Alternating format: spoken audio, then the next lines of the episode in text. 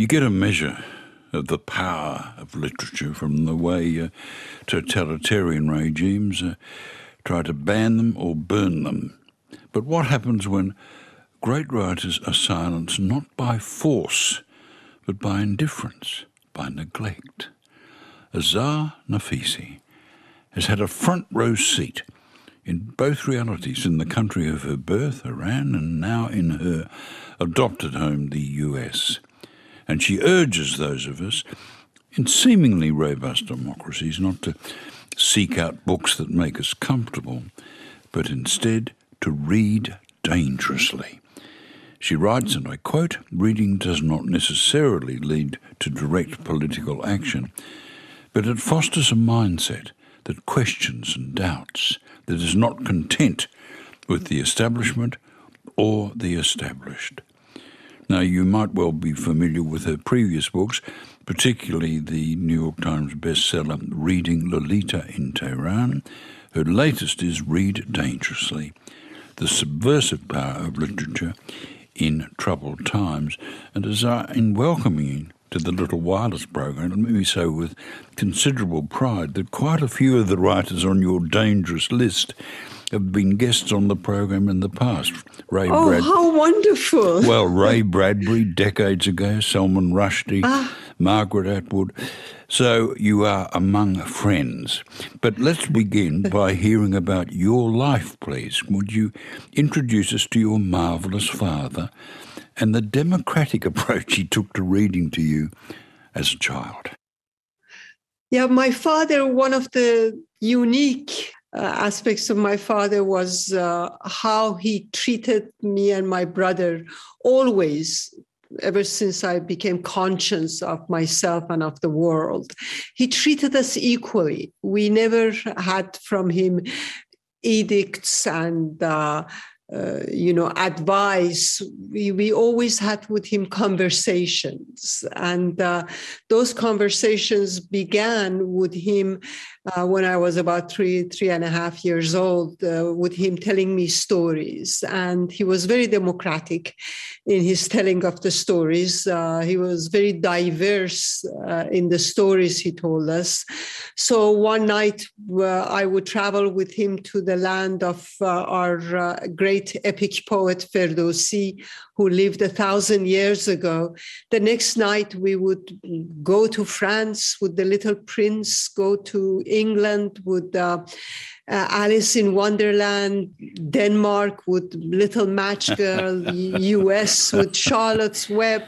And, you know, at that age, I realized through these stories that I can stay in my little room in Tehran and the world will come to me. Now, the, the book is essentially a series of letters to this marvellous father, and as a continuation of the ritual you kept up throughout his life, and often through troubled times.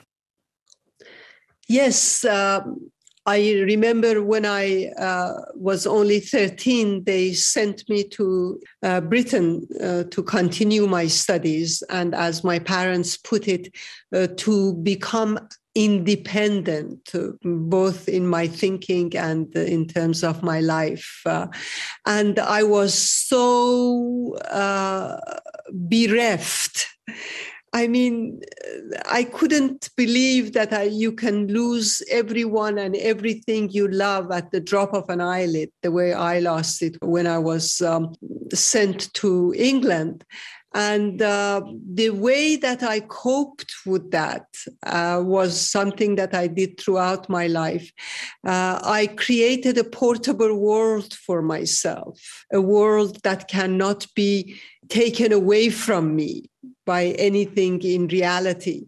And in that portable world, I took three books. Uh, I took the best that Iran had to offer, his poets. Uh, uh, two of them were Hafiz and Rumi, the great classical Persian poets, and one was um, a feminist Persian poet whom I loved throughout my life.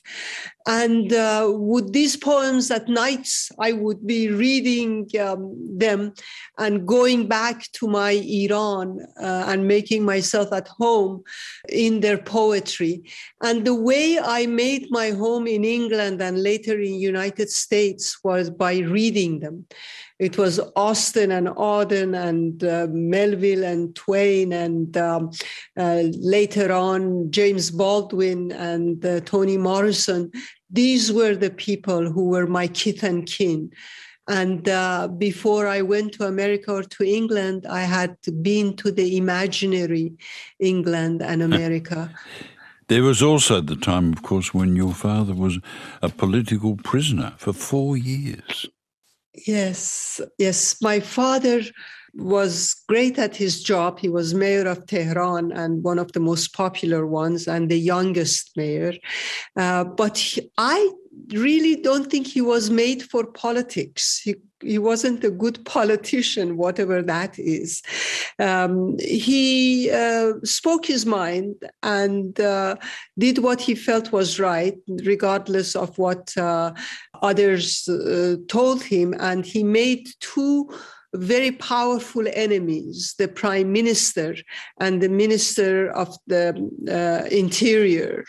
Uh, and uh, they created some trumped up charges against him and put him in temporary jail. He was told several times that uh, he can uh, come out of jail if he said that he was sorry.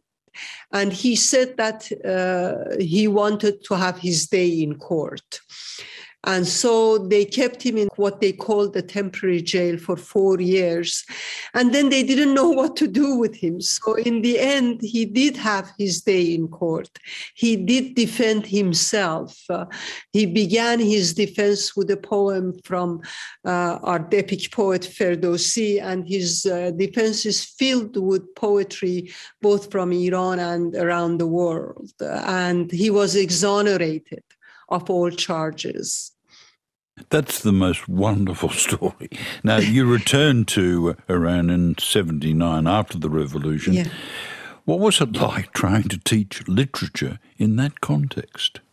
Oh my God. It was, you know, first of all, uh, I, I, had to constantly go through this struggle with uh, the officials uh, at, at the university because um, of the books I taught. But I, at the same time, learned that the things that I couldn't say uh, for example, I couldn't talk about totalitarianism and democracy uh, or lack of freedom of choice in Iran, but I could talk to them through these stories.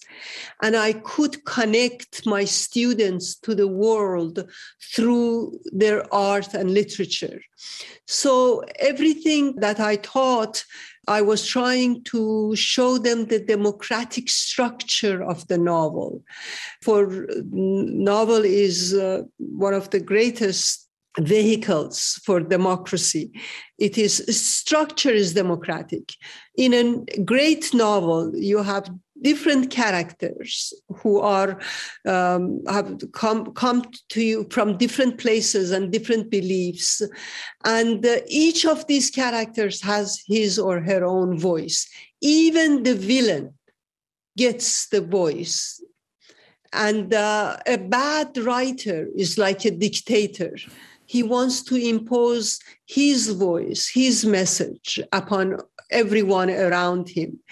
And so I use the works of fiction in order to teach my students what democracy meant. I'd like you to tell us about your um, your book club in your home where you taught forbidden texts, including Lolita, which you saw as some sort of metaphor. Yes, uh, Lolita, I saw as a metaphor for uh, against all tyrannical regimes. Uh, Lolita is not a political novel, but what Nabokov does in his best work is he targets a totalitarian and absolutist mindset. And the narrator in Lolita, Humbert Humbert, who imposes his own dreams, his own figment of imag- his own uh, desires on a 12 year old orphan girl, raping her every night for two years.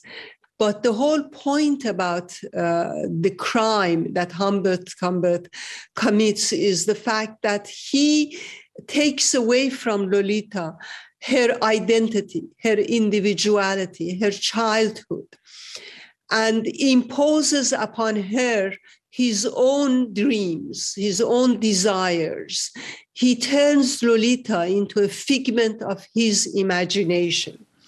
And my students could very well understand this because the Islamic regime did exactly the same thing with women in Iran, mm. trying to impose its own figment of imagination upon um, women of Iran. And to this day, women are fighting and refusing to comply with the images that the regime has tried to create for them. You also are able to get a smuggled copy of, uh, of Rushdie's uh, Satanic Verses. But you don't see that book as being dangerous because of its criticism of Islam, but simply because it's thought provoking it is that is the whole point and that is what um, really makes me afraid uh, right now in uh, my other home in the united states. The fact that we evade thinking we evade feeling. Uh, at the end of reading Lolita, I mentioned uh, Saul Bellow talking about the fact that um, in totalitarian societies, um, violence is so obvious. But uh, in a democracy, we don't put uh, our writers in jail or, or torture them or kill them.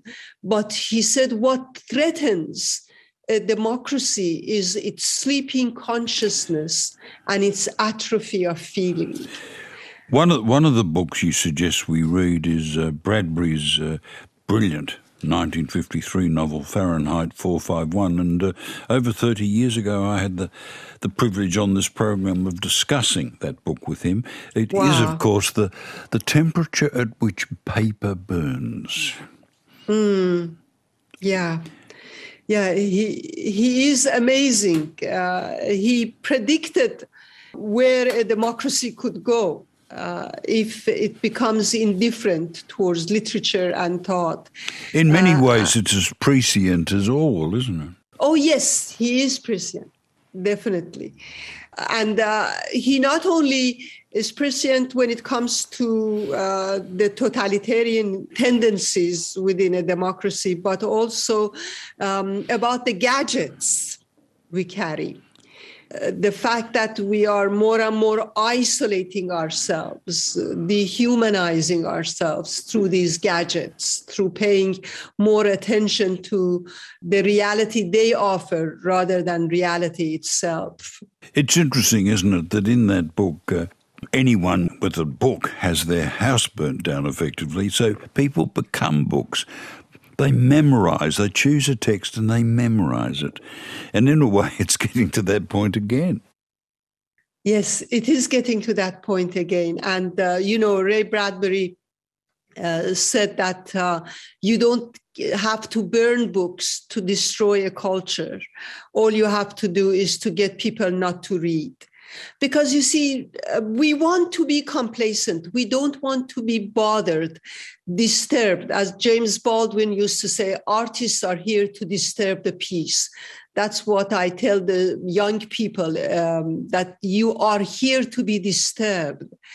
Uh, but but they are being taught that no, you are here to be comfortable. You are here not to see the complexities, the ambiguities of life, the paradoxes, the contradictions that is life.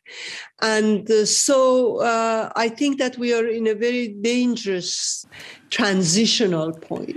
The, the great strength of Baldwin and you point this out, is instead of trying to provide answers, he constantly asked questions.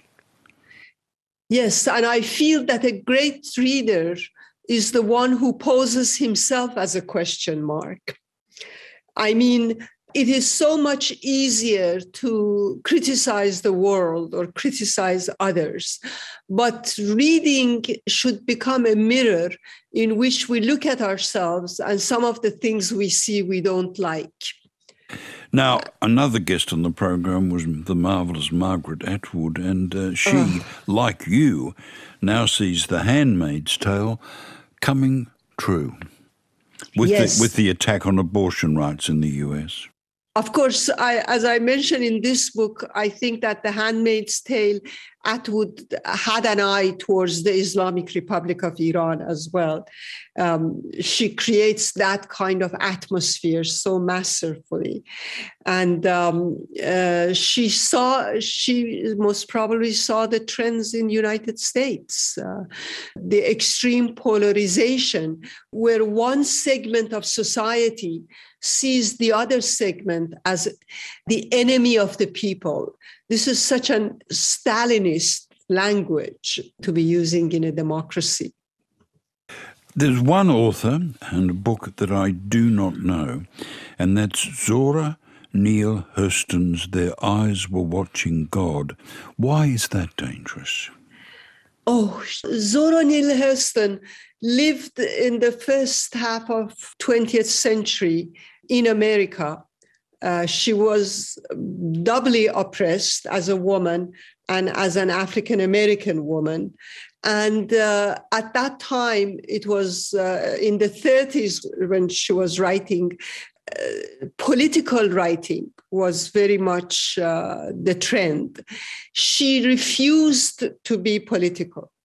And yet she created the most subversive character as her protagonist. She produced a woman who was both um, black and uh, and a, and a woman, and she refused to become both what uh, the white society expected of her as well as her own people.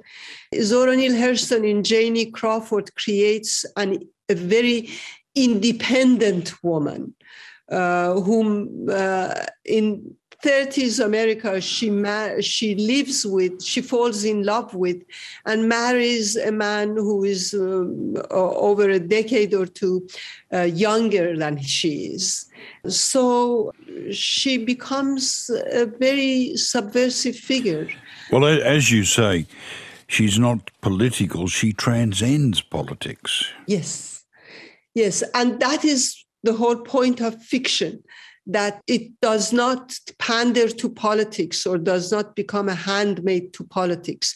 Fiction, you know, at least three novelists in my book um, uh, Margaret Atwood, uh, James Baldwin, and uh, David Grossman consider themselves as writers to be witnesses.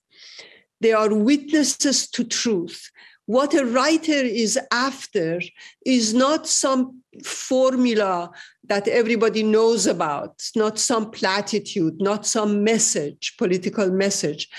They are after the truth. And truth is always dangerous to a totalitarian mindset because whether you live in a democracy or whether you live in a totalitarian society, totalitarian mindsets feed on lies. That is how they keep control. You, you and I are talking at a time when book banning, approaching book burning, is on an unprecedented scale Yes. in the United States. Yes, you know, one of the signs of totalitarianism is that they first target women, minorities, and culture. And books have become the canaries in the mine. You want to know how free the country is, you go to uh, the way we're treating uh, uh, imagination and ideas. And banning books uh, is the first sign. And The about first sign of 1,500 books that we know of have been banned quite recently. I mean, it's mind boggling. Did you ever imagine that you would be told what to read and what not to read, um, what to write and what not to write? uh, that is the stage we, we are entering. And uh, we, I believe we need to create subversive book groups throughout the country. Well, that, now this is important because you end the book by talking about the collective power of readers, what you see as the responsibility of readers. And what message would you like us to take away? Yes, the responsibility of readers at this point is to try to create means of communication within the communities talking about censorship and banning books and uh, the importance of imagination and ideas.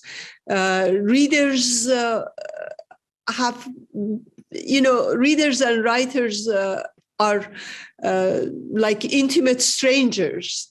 They are motivated by the same passions and by the same desires. And it's not enough uh, to just read books at this point. I think we do need to create collective book groups. Azar, it's been a, a, a, privilege to talk to you, and thank you very much for your it's time. It's been a pleasure and privilege to talk to you as well. Thank you. My guest has been Azar Nafisi the author of Reading Lolita in Tehran, and we've been talking about her latest book, Read Dangerously The Subversive Power of Literature in Troubled Times, published by, by HarperCollins.